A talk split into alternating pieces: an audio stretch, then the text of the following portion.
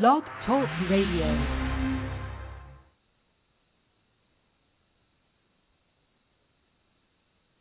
Good evening, everyone. My name is Preston Washington.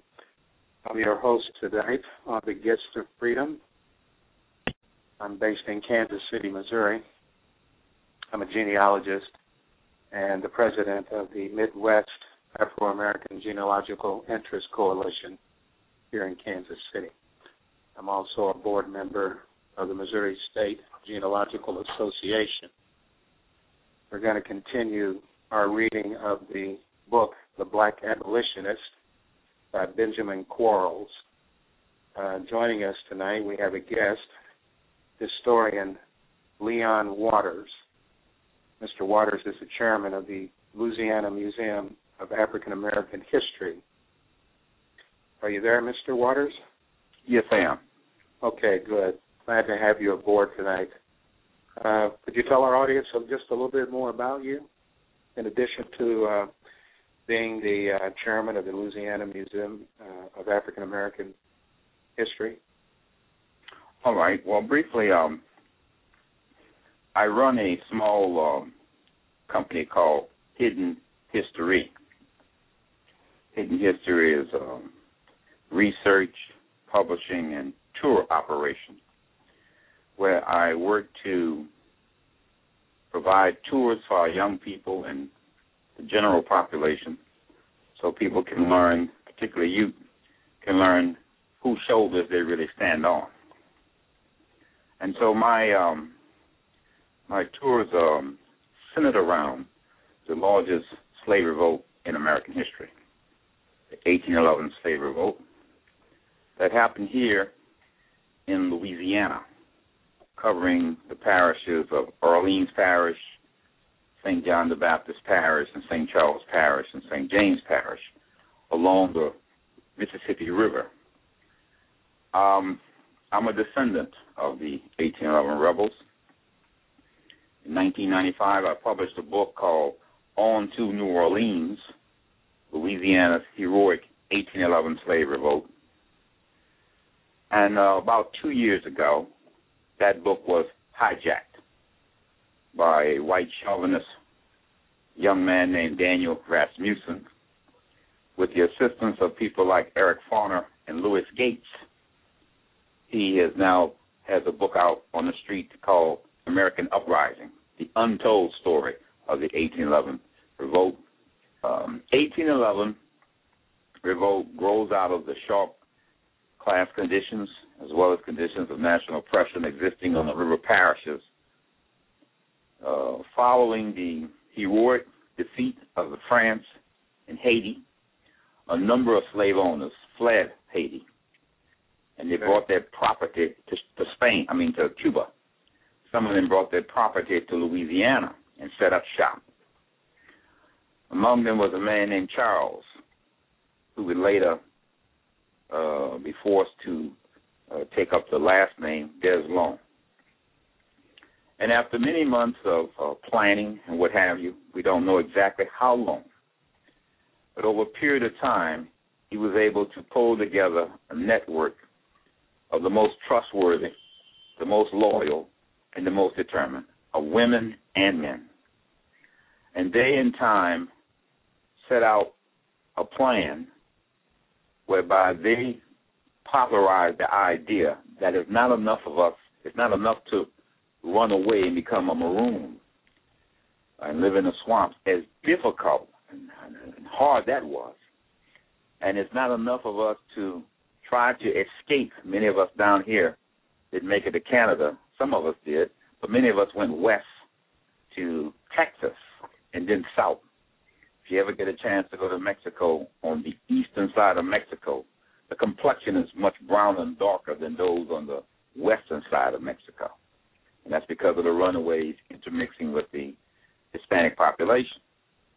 But more advanced the idea that in order to achieve complete freedom, we must topple the existing system and replace it with our own system. And so the aim of this revolt was to establish an independent republic, and they almost succeeded. After several days, it was a two prong attack. One prong of attack was to march down the river. They after they had elected, by the way, their leaders, women and men, who led them on horseback. They would march to New Orleans and liberate, fighting their way to New Orleans, about 40 miles away, as more enslaved people would join in. The goal was to capture the city of New Orleans because at that time in history, New Orleans was the capital of what was called the Orleans Territory. Louisiana was not a state yet. It would become a state the following year. The second prong attack was that they had dispatched a, de- a detachment of men and women whose job was to get inside the city. This, this, oh. they had a detachment of women and men whose job was to get inside the city. At that time, the city was surrounded by five forts. The city was walled in. And their job was to get inside the city and capture Fort St. Charles with hundreds of rifles, ammunition, and weapons for house. So as this slave army which um, which became over 500 men and women, marched to the city, chanting in 50 different languages two main slogans: "On to New Orleans," which represented the, the which represented the call, "We're going to seize state power," and the second slogan was "Freedom or Death."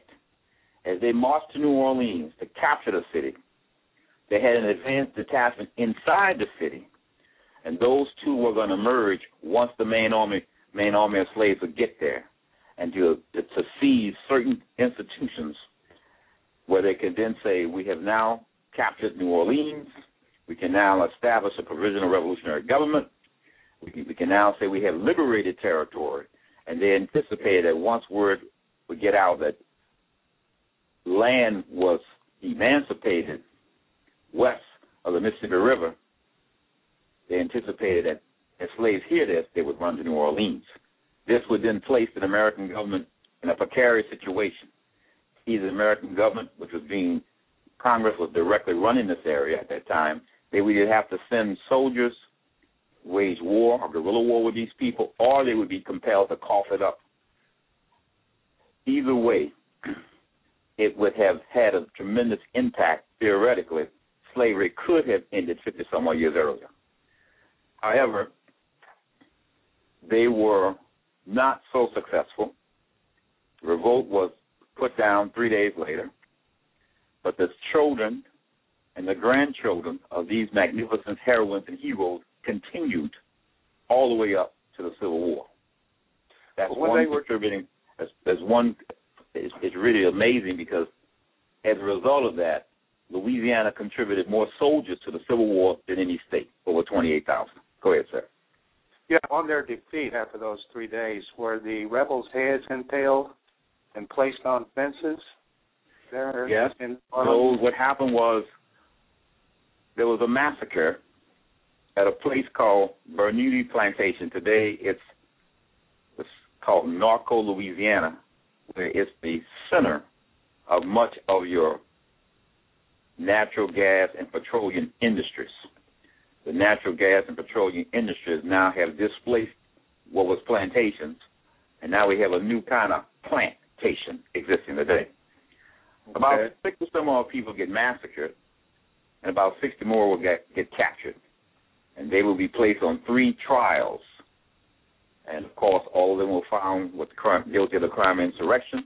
They were all tried by the largest plantation owners, made the jury, and they were found guilty brought back to their respective plantations, a diameter of 65 miles, and they were then shot, beheaded, and their heads were placed on spikes for about 65 miles up the river and down the river as a warning never resist or rebel again. And what river was that in case people want to look on a map? That's the Mississippi River. The Mississippi River, okay. Yes, that's the Mississippi River uh, where the majority of the plantations grew uh, from the river. The river was the, the was used for transporting the commodities that the Africans would produce. They created all the wealth, and the um, owners would use the river to ship their products from New Orleans to the East Coast of the United States and to Europe. It's quite a phenomenal, heroic, and great story. A story that we're trying to get in every school library in this country. Okay. But it's one of many, many stories that have been suppressed. Uh, you know, it's a conscious effort to keep our history buried. So that's on to New Orleans, and it's Louis- his- On to New Orleans, Louisiana, he, Louisiana's heroic 1811 slave revolt. okay, and It's that's available. 317 pages. Okay, for thirty bucks. Yes, and sir. if they contact you at hiddenhistory.us. Yeah. Uh, Hiddenmission.us. Okay. Uh, that book would be available. Uh, in case you joined us late, we're talking to historian Leon Waters, who is the chairman of the Louisiana Museum, African American, um, chairman of the Museum of African American History uh, in Louisiana. Got a lo- lot of notes here. Is there anywhere that you would like to start, uh, Mr. Waters, with your uh, take on what we've heard? What impressed you the most? Well, a couple of things. Um, I find uh, I find the, the, the readings describing the um, the building up, I call it, uh, popularizing the um, the need to um, end slavery. Now, I think people should keep in mind that um, essentially you had, uh, in my opinion, okay, you had two groupings. You had a a core grouping of people uh, represented by people like Martin R. Delany, uh, represented by people like uh, uh, Howland Garnet, Henry Howland Garnet, that were popularizing um, what I call revolutionary agitation, the same type of threads that go on in any, quote, revolutionary struggle. In every revolutionary struggle, that uh, I haven't studied everyone, I only studied 17, okay, but uh, you see there's a, a core element uh, that that is that is very very committed, and you see that's almost like a a, a party cadre, so to speak, and then you have the broad masses that are being brought up in united front type organizations, and it's going to be those social classes or strata that can objectively, I say objectively because um, those who actually economically benefit from uh, the economic system, well, those, those those strata can't can't play a progressive role in history. It's impossible because uh, they, they benefit from that. So within these uh, abolition societies, you have um, a, a real hard, uh, committed core people that are actually revolutionary abolitionists. Okay, revolutionary abolitionists. The gentleman, uh, the, the, the reading when it, when, the reading began, it mentioned a number of people who were reformers, and one of them they mentioned was Henry Howland Garnet. I just want to bring sharpen the, the, this conversation a little more. He was not a reformer. Okay? Okay. Mass numbers of people were members of the abolition society. They were reformers, but they weren't revolutionaries or revolutionary abolitionists. And what what needs to be understood is there's a distinction. Okay, there's a distinction. They may be working within the same general mass organization, but there's a distinction. Reformers popularized the idea that we can get some improvements in society through reforms, but the basic structure of that society can be maintained. Okay, can be Okay. maintained. Uh, we have a lot of these kind of people today talking such what I call nonsense. And by by making these little improvements in society, um, justice, equality, freedom, etc., will come about. All right, but then you had those other people who were uh, may have been numerically fewer in number who said no, uh-uh, no, no, no, no. We have to have a revolutionary overthrow of this of this society from top to bottom, from top down. We have to re- revolution is the replacing a one class in power with another class. That's all it is. Okay, and this country has had two bourgeois democratic revolution, where the colonists rose up and defeated the British. It's from a scientific point of view, you had the rising bourgeois class in the United States that would organize the masses, but they their class interest, their class would lead it and defeat Britain. Okay, that's why it's called a bourgeois democratic revolution. They introduced bourgeois democracy. Okay, okay. Which is democracy, which is democracy for the rich, democracy for the world. That's all it is. Okay, uh, which is what we got today.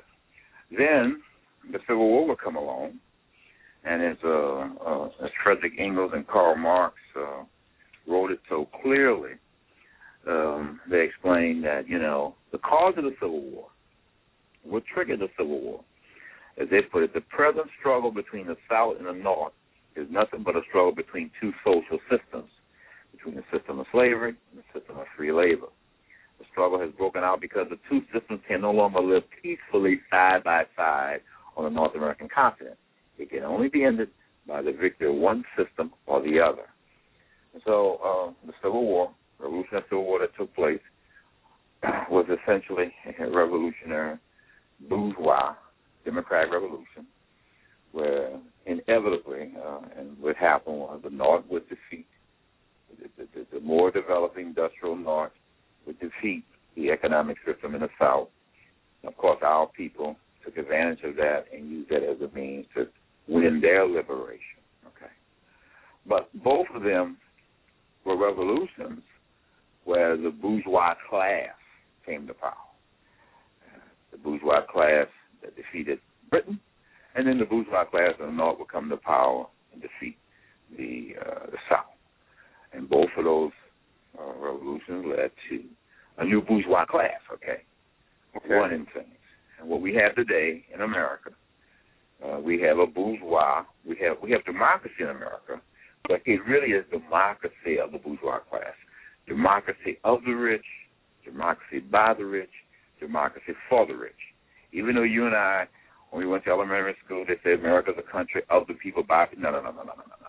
It's it's it's, it's democracy of what was called the white property, white male property class. Okay, and that's what we have today. We don't have any real genuine democracy for the overwhelming majority of people. Okay, but what has happened now? So there's some other thing that should be said about that. We'll talk about later. But but so I just think to sharpen our conversation, people should be clear. People like Henry Giles, Henry Giles, Highland Garnet were not reformers because when you read his material, like let me just give you a quote from one of his uh, his statements. He, he, he issued a call. He issued a call for a general rising of the slaves throughout the country as the only means to victory over slavery. Okay, his message to the slaves was uncompromising. He said, "Brethren, arise, arise, strike for your lives and liberties." What does that mean? Strike for your lives and liberties. Does that mean asking a gentleman, uh, asking him, say, "Hey, can you can you can you please let me go? Uh, can you be moral? Can you be Christian?" No, no, no, no, no. He didn't say that. He said, "Now is the day and hour. Let every slave throughout the land do this, and the days of slavery are numbered. You cannot be more oppressed than you already have been. Rather die freemen than live to be slaves. Remember that you are four million. Let your motto be resistance, resistance, resistance. You know." And he goes on to, further agitate, say, rather die freemen than live to be slaves. Now, here's teaching you this. In order to carry out a revolution, okay, there has to be what's called a revolutionary crisis existing. And what that means is the oppressor can no longer rule in the old way and the oppressed is not willing to be ruled in the old way. Okay, the oppressed has has the, the, the level of mass consciousness or the level of mass class consciousness has developed to such a point that the oppressed are no longer willing to be ruled in old way.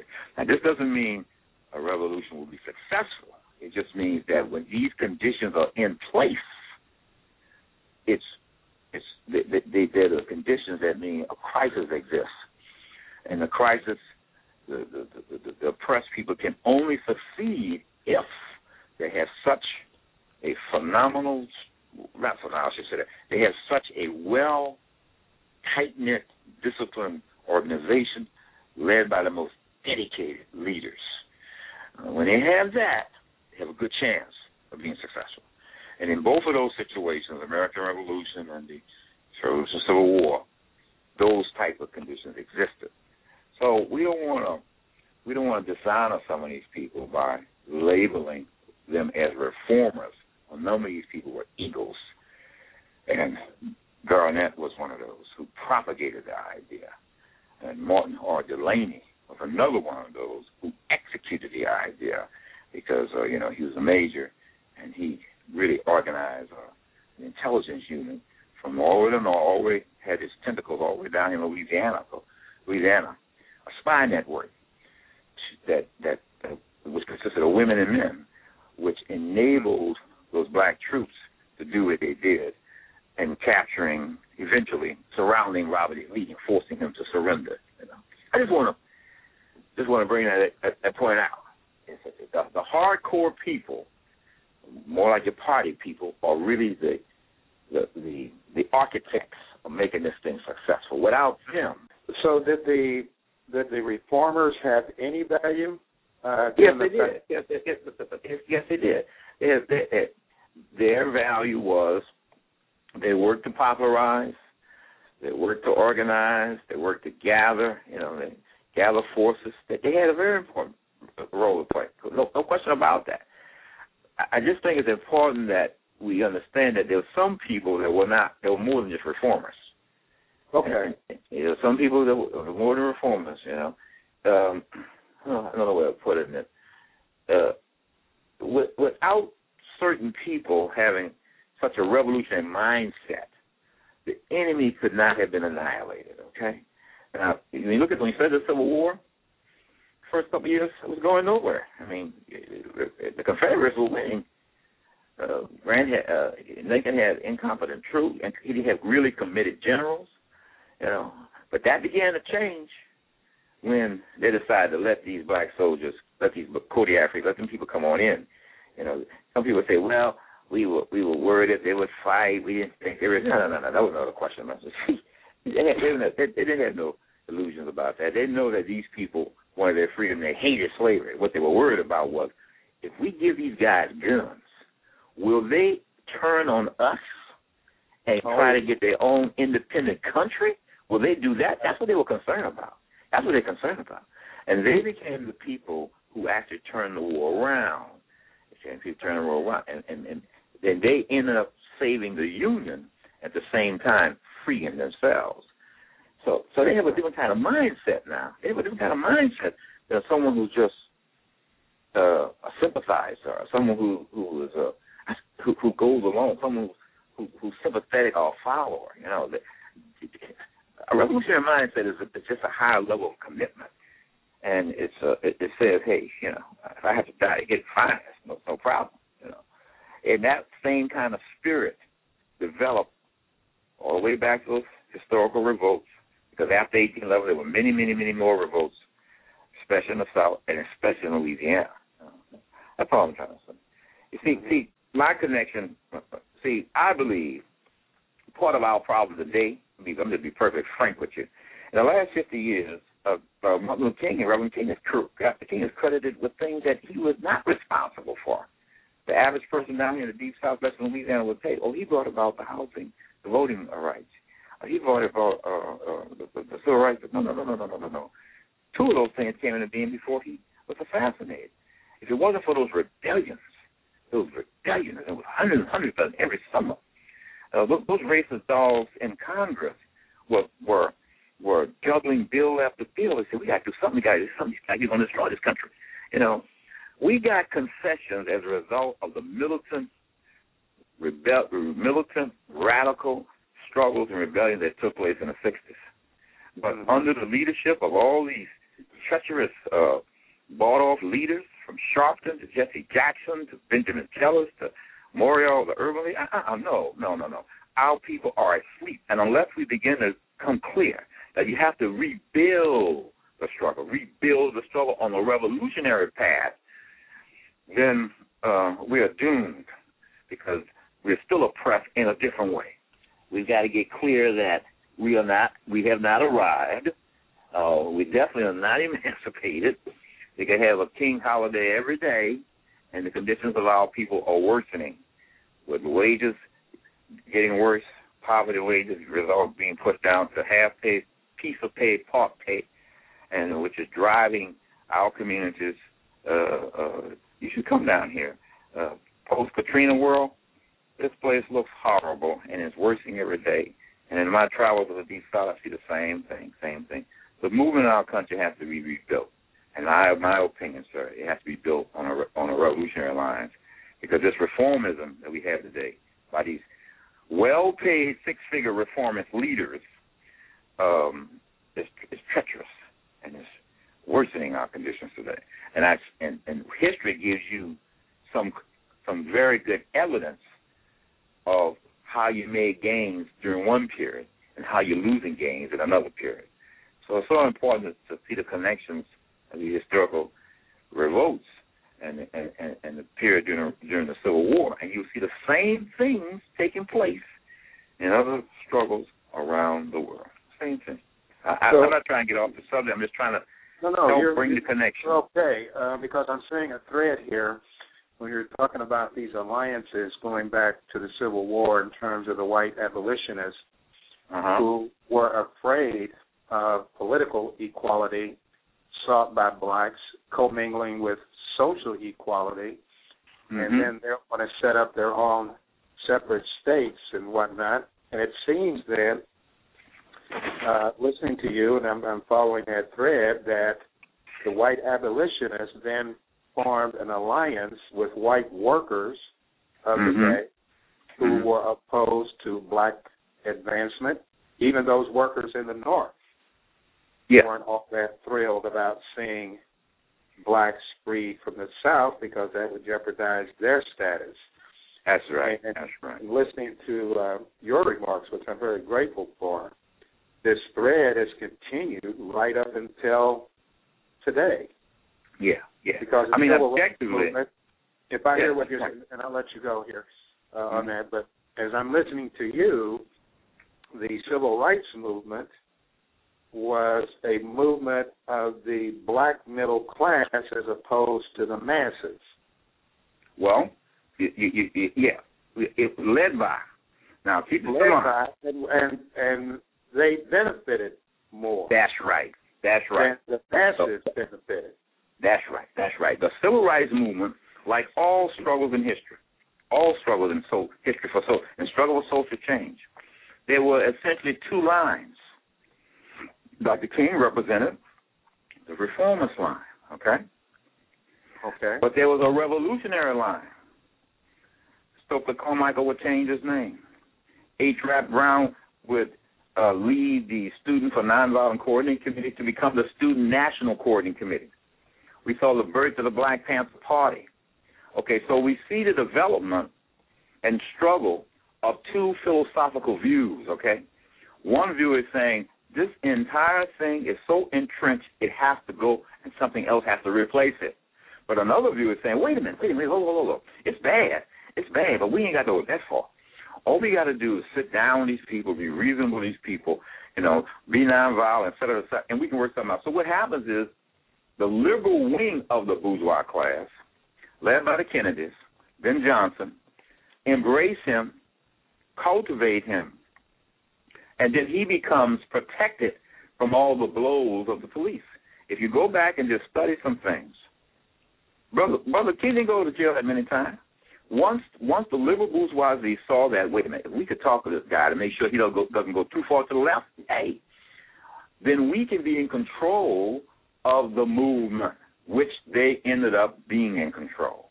The speech in 1963, the 100th anniversary of the Emancipation Proclamation, March on Washington, the speech was all edited by the Kennedys. They took a lot of stuff out, which the more militant revolutionary forces were saying, no, we want this and we want that and we want that in. But he capitulated. And after a couple of times getting arrested, he didn't get arrested anymore. The masses were being bombarded with the dogs. The masses were being clubbed by, by, by the police. I tell people, people have been taken in by so much kingism that they're being mistaught again in our or really they're not being taught at all about so much history in our schools. And so we've been inundated. These last forty years have been inundated with a level of reformist philosophy, reformism, and the only leader we ever had was Dr. King. Come on, divorcing it from the the real emancipators, I call them, the real emancipators from from the from the brothers and sisters. The, the irony of the Civil War is that here here Lee leads a, a, a, a war to, the, to continue the enslavement of the people, but the people themselves are, are responsible for his surrender. Most black kids don't even know. The black troops surrounded him and forced him to surrender. you know, that's a powerful point. But all this is kind of kept away and kept out. So the people don't learn from the Civil War days, even up to date, the real role they have played. We have made gains as a result of the militant, bold, revolutionary, radical stance and actions. That's how we got some gains. That's how we got some gains. We didn't get no gains by these six hundred dollar suited people who head up all these uh, so called fake organizations. Uh, no, no. They are just indoctrinating our people with a new kind of dope, sleeping because they're, they're, they're being well paid. Okay, come on, they're being well paid. Sharpton gets well paid for being on that TV show, that, that news thing. Donna Brazile, all these people, all of them, they oh, yeah, have benefited. They have benefited from the sacrifices and the real warriors. And I'm saying we should learn the lessons and get back on the right road in rebuilding our struggle for complete emancipation. Yeah, there's been some criticism of the Black History Month in that it seems to start right around in terms of the history that's gone over and over starts in 1954 with the uh, Brown decision. Right. Forward. Yeah. And there's really no significance or education placed on the people that we've been hearing about and uh, black abolitionists and giving mm-hmm. the crux of of the movement and having it dissected as you have just now. There doesn't seem to be any room um, some critics would say, for that kind of dissertation and that kind of compensation for Black History Month. It's being canned, uh, yes. so to speak, um, yes. and doled out to the masses. And you know, our grandchildren, when they think of Black history now, they won't go past 1954, past the the, the Brad's uh, the Brown decision. Right, right, um, right it's being designed and set up that way. That's all being delivered. And, and so so I just think that there's a lot in the history that needs to be I like that word you use, dissected, to really pull out what's hidden because what's hidden is not what's being massively popularized by by popularizing all this reformist leadership and reformism. It's a form of keeping us oppressed under today's conditions. And that gives us a segue. I want to remind our listeners that they're listening to the Gist of Freedom. Uh, the producer is Leslie Gist, historian and author. Our guest has been uh, historian Leon Waters. I want to remind our listeners that Slavery by Another Name will be premiered in uh, New York City at the Malcolm X and Betty Shabazz Memorial and Education Center at 3940 Broadway in New York City. Slavery by Another Name uh, is a film, uh, documentary, uh, based on the book uh, Slavery by Another Name by Douglas Blackmon. Uh, Sam Pollard is the producer, director. There will be a distinguished um, panel uh, involved in that discussion. Uh, Dr. Walter Greason, uh, Stephanie Wilson, Michael Cohart, Chet White, Boyd Paul, Malcolm's daughter, Ilyasah, will also be the moderator and the host. And uh, that'll be February the 16th. You can get a preview at www.conta dot cc backslash y 9A L PB. Um, we'll give you a preview of that uh, premiere of Slavery by Another Name. Um, Mr. Waters is an author of a book in reference to um, a slave revolt in Louisiana of 1811. Uh, Mr. Waters, you want to give our listeners uh, information on that title and where it can be obtained and your contact information?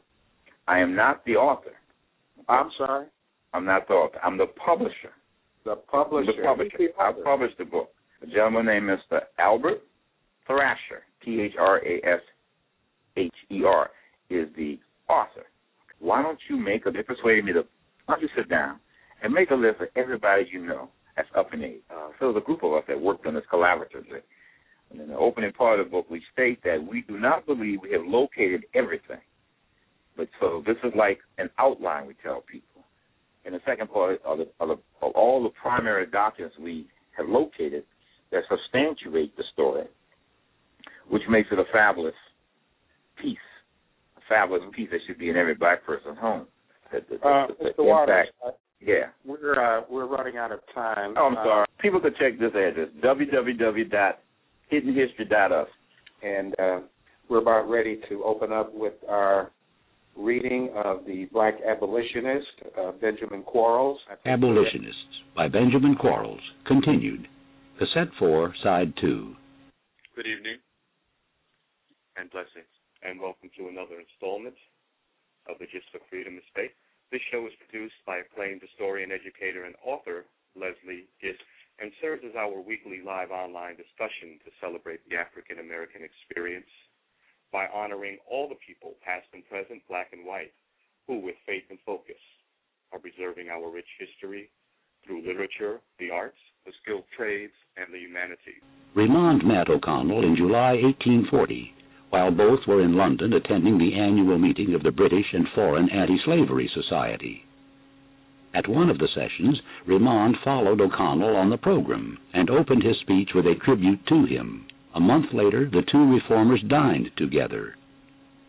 In his remaining months abroad, particularly those spent in Ireland, Remond spoke of O'Connell in unrestrained praise. When he returned to America in December 1841, he brought with him a great Irish address signed by Daniel O'Connell and 60,000 other Irishmen, urging their countrymen in America to treat the Negroes as friends and to make common cause with the abolitionists.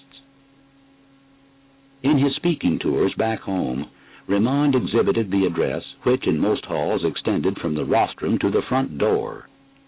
Hundreds would examine the document, including some Irish. But the American sons of Erin were not abolition minded. Indeed, as much as they admired O'Connell, they bitterly resented his proddings as to the Negro.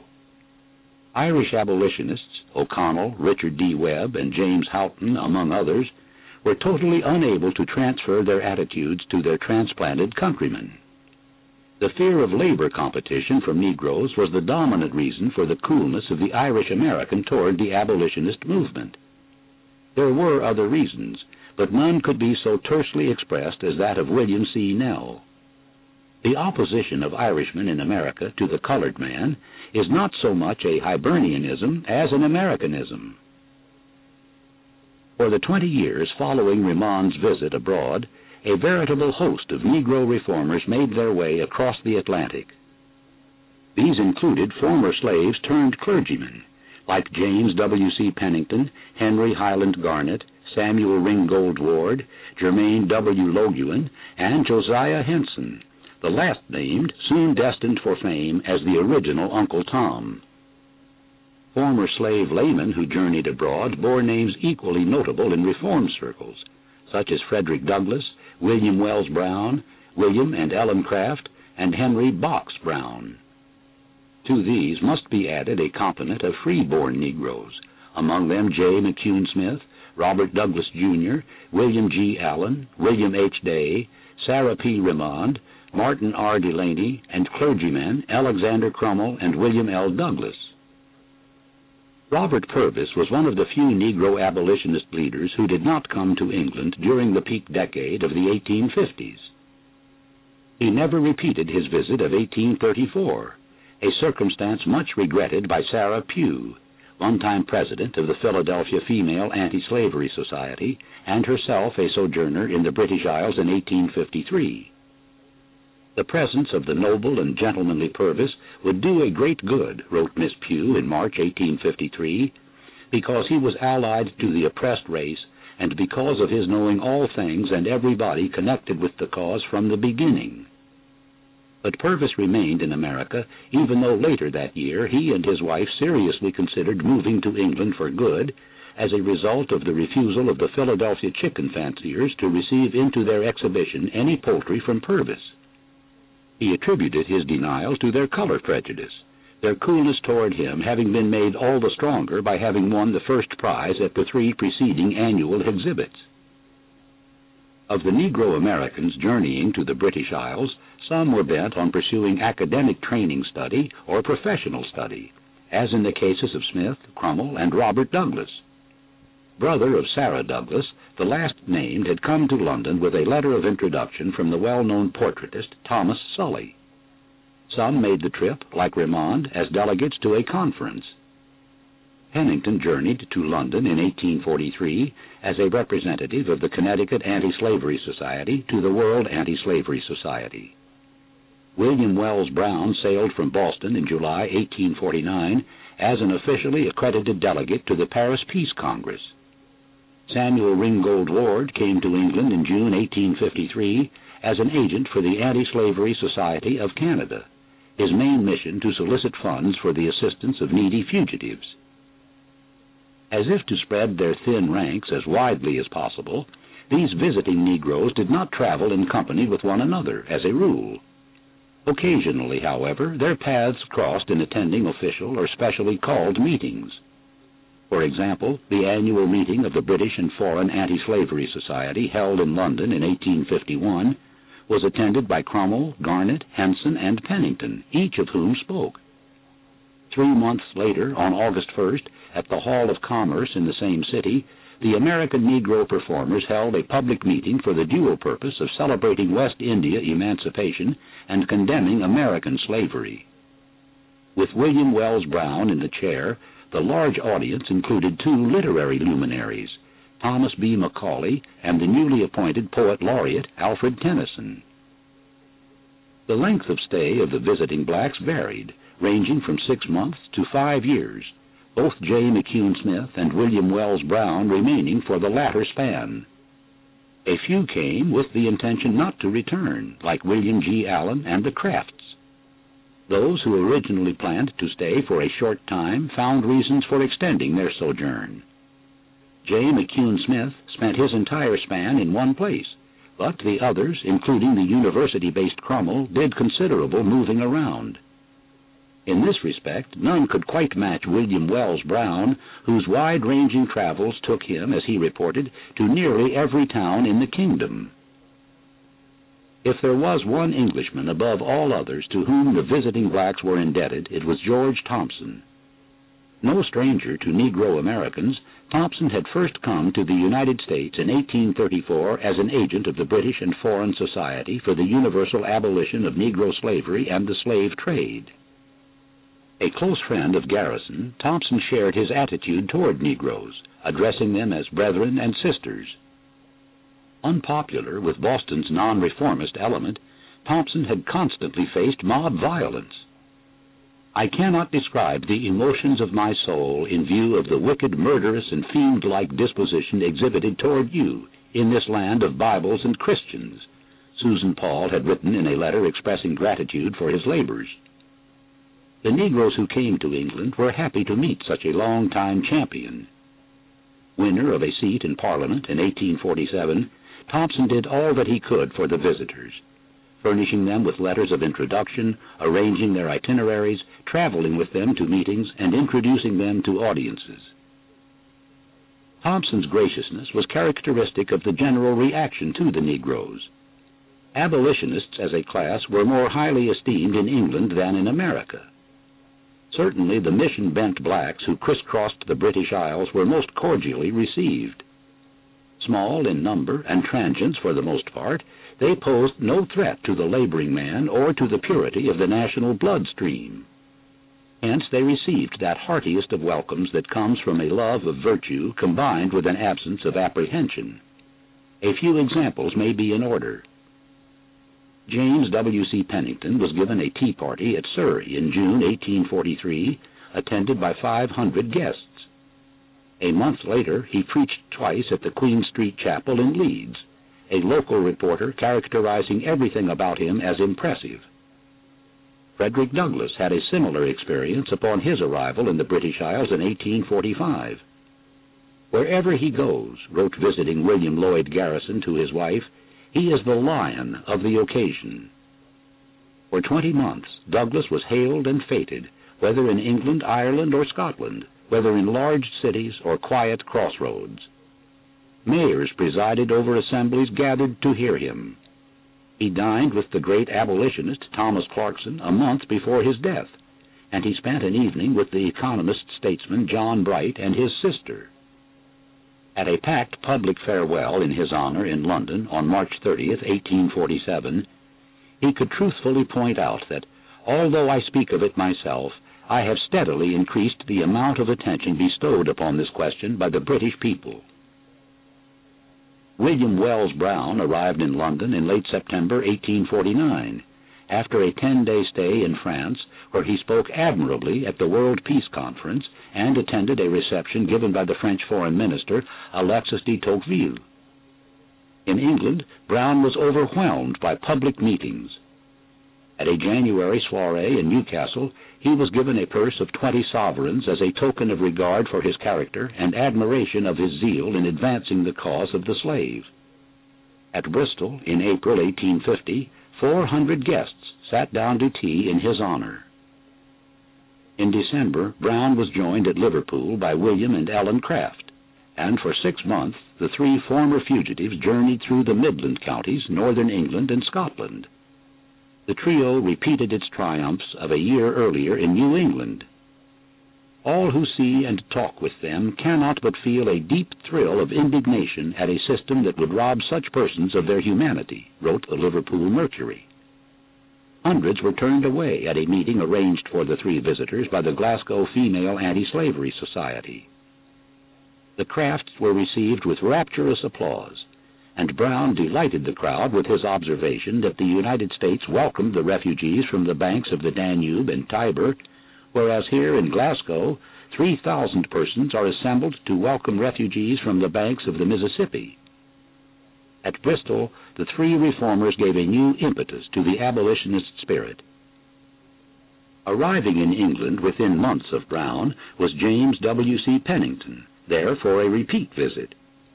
Hired by the Glasgow Female Anti-Slavery Society, he toured the length and breadth of Scotland, his tearful tales exciting sympathy and sorrow. In 1850, he attended the World Peace Conference at Frankfurt, returning to England with Henry Highland Garnet. For three years, the latter sounded his voice of vast compass in public places throughout the British Isles. Garnet so impressed the United Presbyterian Church of Scotland that they sent him to Jamaica as pastor of the Stirling Presbyterian Missionary Church.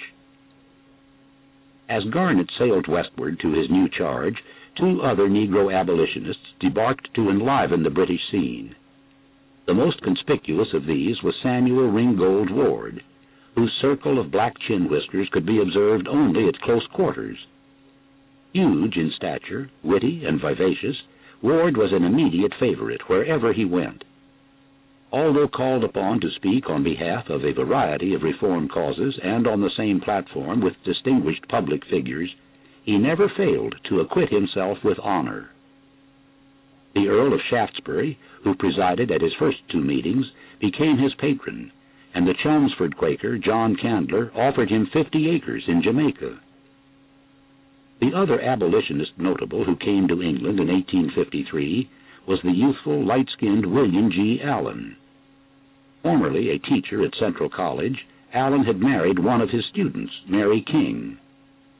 When their engagement became known, Allen had been visited by a group of townspeople armed with tar and feathers, and his fiancée had been moved to a neighboring county by her protesting parents. But the determined couple married on March 30th and sailed for Liverpool nine days later. Once in England, Allen quickly published an account of his experiences, The American Prejudice Against Color, an authentic narrative showing how easily the nation got into an uproar. London, 1853. Priced at one shilling and written in Allen's typically forceful style, the book sold well. With his wife, Allen toured the reformist circuit relating their story. Subsequently, he added three addresses to his repertoire, one on the history and prospects of the African race, another on the present condition of the American Negro, and a third on his probable destiny. In Dublin for two years, he supplemented his lecture income by giving lessons in elocution. Befriended by such prominent abolitionists as Joseph Sturge and George Thompson, Allen solidified his support by his ability and integrity. In a letter to Garrison, he contrasted his reception in the land of John Bull with the patronizing attitude Negroes met with in America, even among abolitionists. As if to bear him out, his British admirers purchased control of the Caledonia Training School at Islington and installed him as master. The first instance in this country of an educational establishment being under the direction of a man of color. Allen's success in promoting the cause in England was fully matched by that of Sarah P. Remond of Salem, Massachusetts, sister of Charles Lennox Remond. Well and favorably known in Garrisonian circles, Miss Remond had in 1856 been employed as a visiting lecturer by the American Anti-Slavery Society. Her moderate success on the platform in her native country was overshadowed by her triumphs abroad in 1859 and 1860. The somewhat supercilious Maria W. Chapman, who had spent six years in Europe, wrote to Sarah on September 4, 1859, asking whether she would like to have special letters of introduction from me. Miss Remond had no such need. She bore a beguiling air of refinement, a genteel pattern of manners so esteemed as an ideal of womanhood in Queen Victoria's England. She carried herself with an air of high seriousness. Her speech was dulcet toned and quiet, and her fluent vocabulary was free of unladylike turns of phrase. Unlike many of her colleagues, she avoided the sentimental, the heartrending tales of Tom and Topsy. But of Miss Remond's effectiveness there could be no doubt. In August 1859, she gave three lectures in Bristol, her first appearance having been advertised by printed handbills. At one of the crowded meetings, she was asked to express an opinion on the religious revival in America. She replied that it was not genuine since it did not include the abolition of slavery. The Bristol and Clifton Ladies Anti-Slavery Society, sponsors of her visit, expressed their deepest appreciation for her visit and their mournful sympathy for the slave. At its December 1859 meeting, the Leeds Young Men's Anti-Slavery Society hired Miss Remond as an agent and arranged a tight schedule. For three months, her life was a whirl of appearances at town halls, chapels, and school auditoriums that invariably were crowded to excess. When she appeared at Warrington in March, her address was signed by the mayor, the parish rector, the member of parliament for the borough, and by 3,522 inhabitants, no previous address in Warrington having ever been more numerously autographed. At Dublin in March, at a meeting arranged by the Dublin Ladies Anti-Slavery Society, Miss Remond's audience included university clergymen and professors who were held as spellbound as those of lesser learning. At a meeting in Edinburgh in October, Miss Remond attracted an audience of over 2,000, with hundreds turned away. After speaking an hour and a half, she resumed her seat amidst enthusiastic cheering, which was prolonged for several minutes. Summing up the value of her services, the Leeds Young Men's Society reported that the thousands who heard her would never forget the experience. In point of time, Martin R. Delany was the last of the better known black abolitionists to pay an antebellum visit to the British Isles. Timing things so as to attend the International Statistical Conference at London in mid July 1860, Delany arrived fresh from a safari into equatorial Africa. At the opening session of the conference, the chairman, Lord Brougham, called attention to his presence. Amid great applause, Delany bowed, and for the five days of the conference he was a center of attraction.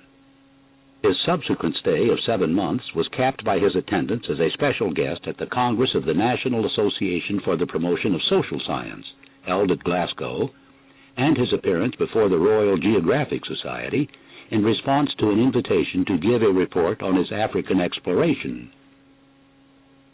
From the time of Nathaniel Paul's visit in 1832 to that of Delany nearly 30 years later, Negro Americans had worked to strengthen the current of anti-slavery sentiment in Great Britain. Their audiences had been large and sympathetic, and their influence had been correspondingly great. After listening for a quarter of a century to their unsparing condemnation of human bondage, the British public found it hard to conceive of a single good argument in its support. On the eve of his departure from the British Isles, William Wells Brown could tell a Manchester audience that he returned to America knowing that he could truthfully assure Negroes and abolitionists that something is being done here for their cause. This deepened British hostility to slavery took many forms, such as supporting American abolitionist weeklies, particularly the one published by Frederick Douglass, sending money for the Underground Railroad, and publishing and circulating books on Negroes of ability, such as Wilson Armistead's A Tribute for the Negro, 1848, and H. G. Adams's God's Image in Ebony, 1854. But the most significant manifestation of British hostility to slavery came with the outbreak of the Civil War, when the English masses and middle class became strongly Northern in their sympathies regarding the Confederacy as slavery's strongest bastion in the Western world. Thus did British abolitionist sentiment, nurtured by visiting blacks from across the Atlantic, influence international diplomacy and the outcome of the Civil War. Negro abolitionists, who could not do their bit by journeying to the British Isles, might express their sentiments toward the great English reformers Wilberforce and Clarkson. Upon the death of the former in late July 1833, Negroes showed their sorrowful esteem. The members of the Phoenix Society wore badges of mourning for a month, and another New York group sent a letter of condolence to the family. In Newark, one of the self improvement groups held a memorial service, and at the Baptist Meeting House in Boston, John T. Hilton delivered a commemorative oration. Negroes in Philadelphia likewise assembled in solemn tribute to Wilberforce. His birthday, August 24th, was annually observed by the Young Men's Wilberforce Debating Society, and one of the two antebellum colleges founded for Negroes bore his name. Wilberforce's co-worker, Thomas Clarkson, was likewise honored in colored circles by having literary and self-improvement societies named after him. Upon his death in 1846, Negroes in New York held a commemorative service, with Alexander Crummell delivering a long and carefully prepared eulogy.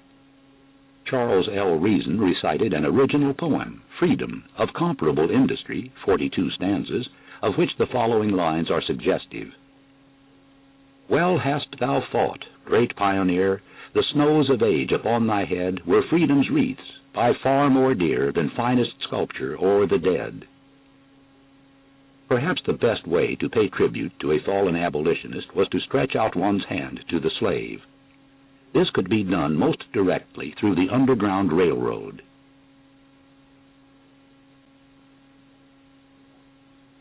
Chapter 7 The Black Underground A Fugitive Slave, a Living Gospel of Freedom, Bound in Black. Lydia Maria Child, 1846. On a day in early August 1850, William Still of Philadelphia was approached by a man who gave his name as Peter Freeman and said that he was looking for his long lost mother and father, Levin and Sidney, former slaves like himself. William Still was an Underground Railroad operator and hence familiar with dramatic incidents. But as Peter unfolded his story, Still stood almost transfixed for it happened that Levin and Sidney were his own parents, and therefore the man talking to him was an older brother he had never seen before. Such human interest stories about former slaves who journeyed northward looking for relatives or in pursuit of freedom, or both, made effective propaganda for the abolitionist cause. Fugitive slaves on the wing tended to arouse sympathy and to stir the public conscience. Slavery was weakened far less by the economic loss of the absconding blacks than by the anti-slavery feeling they evoked by their flight and the attempts to reclaim them. Sympathy for the runaway slave was created and sustained by the Fugitive Slave Act of 1793. Heavily weighted in favor of the master, this measure offended the popular sense of fair play. Without first obtaining a warrant, a master had only to seize his slave, bring him before any judge, and prove to the court's satisfaction that the person in custody was guilty as charged. The judge would then issue what was in essence a certificate of repossession. The alleged slave was permitted no trial by jury and given no opportunity to present witnesses to give testimony on his behalf. The abolitionists attacked the measure on the dual grounds that it was unconstitutional and that it legalized kidnapping. The latter contention was the more readily provable, particularly in the instance in which Richard Allen was claimed as a fugitive, much to the subsequent discomfiture of the claimant. The law was one-sided, but even had it been more fairly drafted, there would still have remained a great reservoir of sympathy for those who made the dash for freedom. A blend of the desperate and the heroic their actions could hardly fail to win the admiration even of the great mass of people who did not care for the abolitionists and to whom the free Negro was someone to be tolerated rather than welcomed. Hence, the work of assisting runaways was in popular favor in the North, many whites being drawn into the work. Possibly the best known of these was the Quaker, Levi Coffin, whose 35-year record of slaves assisted ran to well over 2,000. Formerly from North Carolina, Coffin's success as a storekeeper in Newport, Indiana, and then in Cincinnati, afforded him the means for Underground Railroad activities. Two other abolitionists with long and almost as notable careers in helping fugitives were Thomas Garrett, whose Wilmington home was perhaps the best known station in the East, and Canadian born Alexander M. Ross who took time from his career as a physician to recruit escape-minded slaves in Richmond, Nashville, Selma, and New Orleans. Any balanced analysis of Underground Railroad operations must include its Negro workers. In Ohio, for example, black people were particularly active. Abolitionist leader James G. Birney noted in February 1837 that slaves were escaping in great numbers to Canada by way of Ohio. And, he added, such matters are almost uniformly managed by the colored people. I know nothing of them generally till they are past. The fugitive slaves who made their way through Sandusky were aided almost wholly by the town's 100 Negroes, led by a barbershop owner, Grant Ritchie. The state numbered not fewer than 100 Negro Underground Railroad workers. In Missouri, the loose network included a cluster of all Negro associations in St. Louis which sped the fugitive to Chicago and points north. The great authority on the Underground Railroad, Wilbur H. Siebert, points out that the list of towns and cities in which Negroes were co-workers with whites in the movement was a long one. Moreover, he adds, many Negroes in states that bordered the slave regions found numerous ways to help the fugitives without much risk to themselves. Although Siebert is as objective as one could wish in his assessment of the Negro's role in the movement, he unwittingly does not do it full justice. In his monumental Directory of the Names of Underground Railroad Operators, embracing some 3,200 entries, Siebert designates 143 names as Negroes. But in listing the following, he did not identify them as colored. James J. G. Bias, Frederick Douglass, George T. Downing, Robert Morris, Robert Purvis, Charles B. Ray, Stephen Smith, and William Whipper. Similarly, in listing the membership of the Vigilance Committee of Boston, Still omits the Negro identity of William C. Nell and John T. Hilton. And in the roster of the General Vigilance Committee of Philadelphia, he does not indicate that Charles H. Bustill, Robert Purvis, C. L. Reason, William Still, Josiah C. Wears, and Jacob C. White were colored men. Of the variety of ways to assist fugitives, one in particular was suited to the Negro operator. That which entailed going into the South and making contact with those who were escape minded. The slave was more likely to place his trust initially in a black face. Moreover, some Negro conductors were former slaves who were familiar with the territory in which they operated. Some of these secret returnees were willing to run this special risk in order to rescue their wives and children. The most renowned of these black conductors was Harriet Tubman, who, like Nat Turner, was given to dreams and to prayers. Herself an escapee from Dorchester County, Maryland, in 1849, she made some fifteen excursions into slave territory and brought back more than 200 fugitives. Short and spare, she hardly looked like a person with a price on her head. But she was skillful in avoiding detection, her coolness in a tight spot matching her courage. To her abolitionist associates, she became something of a legend, Thomas Wentworth Higginson calling her the greatest heroine of the age. A less noted and less lucky conductor was Leonard A. Grimes, a free Negro. Grimes became a hackman in Washington, D.C., eventually owning a number of horses and carriages, all as available for rescuing slaves as for conveying paying passengers. In one of his ventures in Virginia, his native state, he was seized after spiriting a slave family away in a hack. Grimes spent two years in the state prison at Richmond. He then went to Boston and became the pastor of the Twelfth Baptist Church. But, as in Washington, he neglected no opportunity to assist a runaway. Most of the conductors whose names are lodged in record were based in the free states and hence were engaged in speeding the slave on his way rather than leading him out of the South. These middlemen included George L. Burroughs of Cairo, Illinois, whose job as a sleeping car porter between Cairo and Chicago gave him an unusual opportunity for smuggling slaves. The most enterprising conductor in Salem, Ohio, was George W. C. Lucas, whose false-bottomed wagon conveyed fugitives to Cleveland, Sandusky, and Toledo. At Elmira, New York, former slave John W. Jones secreted slaves in baggage cars bound for Canada. For some black conductors, the water was the freedom route. Slaves were carried across the Ohio on skiffs from Kentucky to Indiana. Negro crewmen might bring slaves aboard as stowaways on vessels leaving southern ports and bound for the north. Elizabeth Barnes, who worked for a ship captain at Portsmouth, Virginia, hid slaves on vessels sailing for Boston and New Bedford.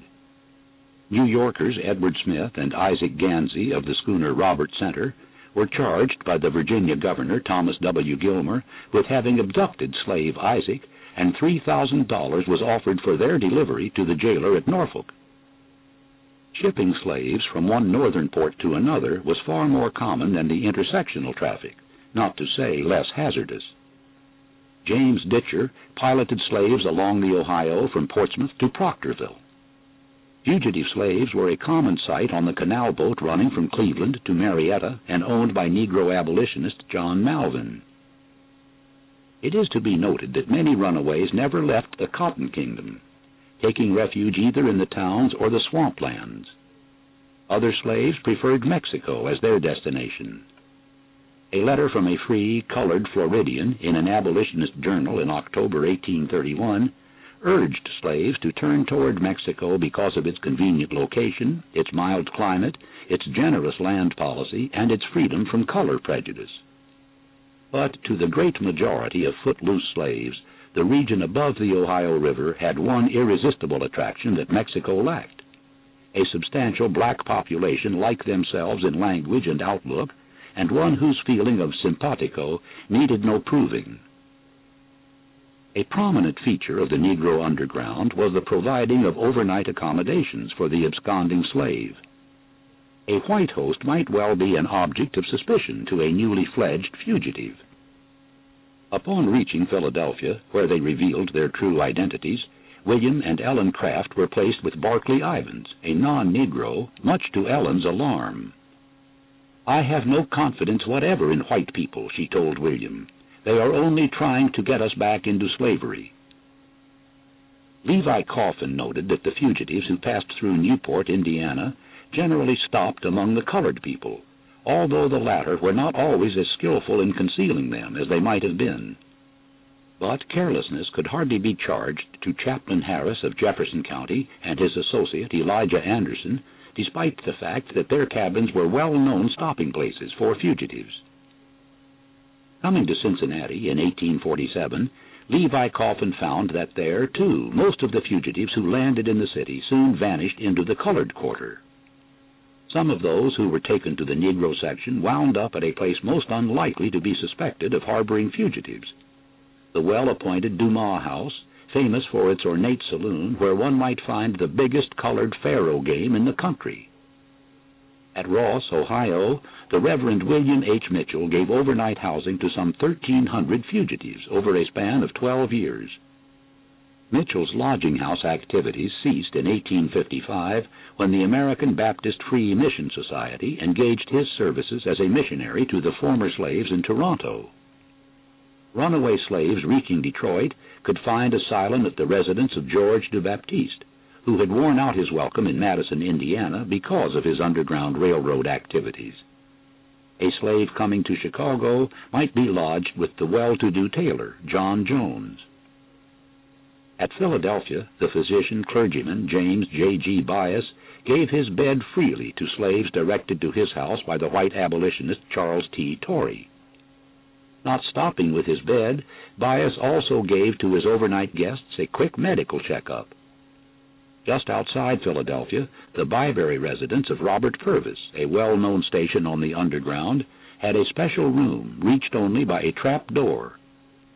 Another wealthy black abolitionist, William Whipper of Columbia, a port of entry for fugitives from Maryland and Virginia, resided at the end of the bridge leading into the town.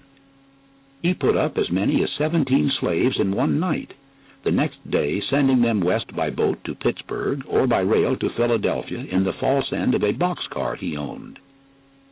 In one instance, Whipper alerted Jacob C. White at Philadelphia that the fugitive he was dispatching was in a perilous situation, having seen his master that very day. At Westchester, Abraham D. Shadd, fairly well off, but not in a class with Whipper or Purvis, entertained and forwarded black transients. In New York City, the home of Charles B. Ray was a haven for journeying fugitives, fourteen of them walking up the front steps one summer morning. But Ray was not the only black New Yorker to be so blessed. One hundred and fifty in a single year have lodged under my roof, wrote Henry Highland Garnet, and I have never asked or received a penny for what I gave them, but divided with them my last crust colored abolitionist leaders in upstate New York knew that runaways would be directed to their doors. Jermain W. Loguen at Syracuse fitted an apartment in his house for these unannounced visitors. Those who came to Rochester made their way to the office of Frederick Douglass on Buffalo Street, early morning arrivals sitting on the steps until opening time. In Albany, the home of Stephen Myers was an overnight sanctuary for black drop-ins on the last leg of their northward journey. The Buffalo home of William Wells Brown was a station on the Underground Railroad, Brown himself conducting 69 to Canada over a period of seven months in 1842. In the Northeast, the best-known rendezvous for runaways was the home of Lewis Hayden in downtown Boston. Hayden himself was a fugitive from Kentucky, his rescuer, Calvin Fairbank, having been arrested and jailed for helping him escape.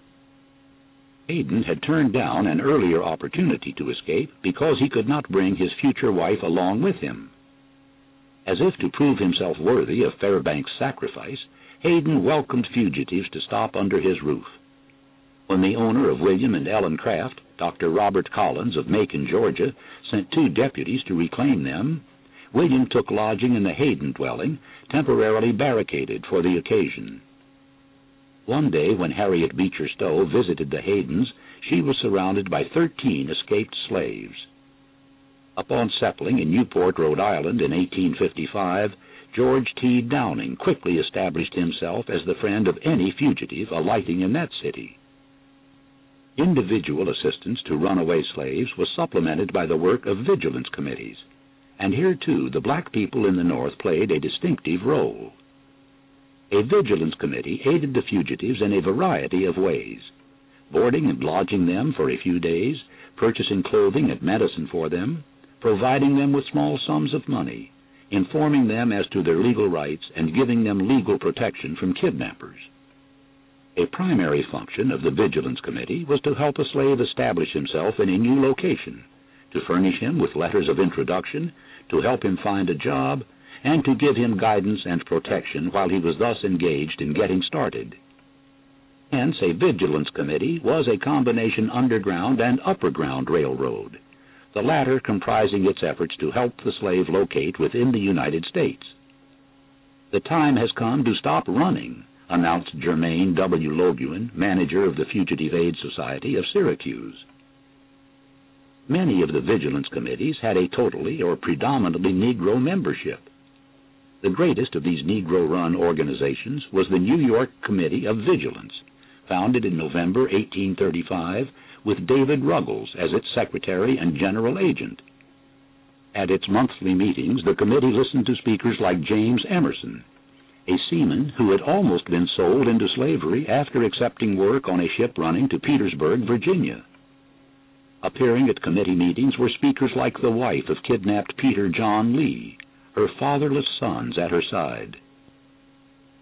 The committee listened to stories of colored children who had been hired as domestics and then carried into the South and sold. The committee publicized descriptions of missing Negroes and informed its members as to the arrival and departure dates of ships suspected of harboring slaves. At one of its meetings, three destitute Africans were introduced with a plea for funds to help them return to their native land. On one occasion, Isaac Wright told his story of being rescued by an agent of the committee after having been sold into slavery at New Orleans by the captain of the Newcastle, J.D. Wilson. It was through the committee that Wilson was arrested and detained for the illegal sale of Wright and two other Negro seamen. To attend a meeting of the Vigilance Committee tended to tear at the heartstrings. At the annual meeting in 1837 at the Zion Church, Alvan Stewart, founder in 1835 of the New York Anti-Slavery Society, was deeply moved by the strong emotions of gratitude expressed by the fugitives whom the committee had assisted. I could almost submit to become a slave for the privilege of making such a friendship, he said to the gathering.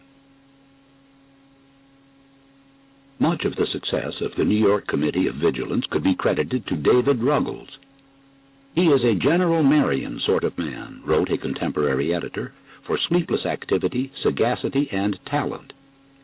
Ruggles personally gave assistance to hundreds of runaways. The case of Frederick Douglass was a typical one.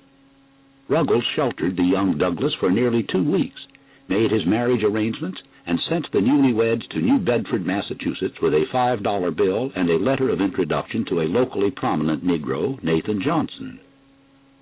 Ruggles boarded incoming ships to see whether slaves were being smuggled in. He went from door to door in fashionable neighborhoods making inquiry as to the status of black domestics, New York law freeing any imported slave after a residence of nine months. In one instance, Ruggles went to the Brooklyn home of Daniel K. Dodge and brought away a domestic, Charity Walker, a former slave. Although Ruggles got her a job, the obliging Charity succumbed to a ne'er-do-well and soon became pregnant, opening Ruggles to a volley of criticism, however unjustified, from those hostile to the abolitionists. Ruggles resigned as secretary and agent in February 1839 because of trouble with his eyes and a clash with the committee. Ruggles kept no books and hence was never able to render an accurate account of moneys received and expended. The committee could never tell whether Ruggles overdrew his salary of $400 a year, and Ruggles, secure in his own sense of honesty, resented any probing of it. With the resignation of Ruggles, the New York Committee of Vigilance lost its driving spirit and much of its influence. But its record over a five-year span had been commendable. During its first year, it had protected 335 Negroes from slavery, and this figure was a sound approximation for each of the succeeding four years. The committee also won public acceptance of its contention that persons claimed as fugitives should have a trial by jury, a measure they had advocated from their opening meeting. In May 1841, Governor William H. Seward signed such a bill, and a month later the Vigilance Committee held a victory celebration at Asbury Church. The presiding officer, Charles B. Ray, hailed the measure for sweeping clean from the statute books the last vestiges of slavery in the state.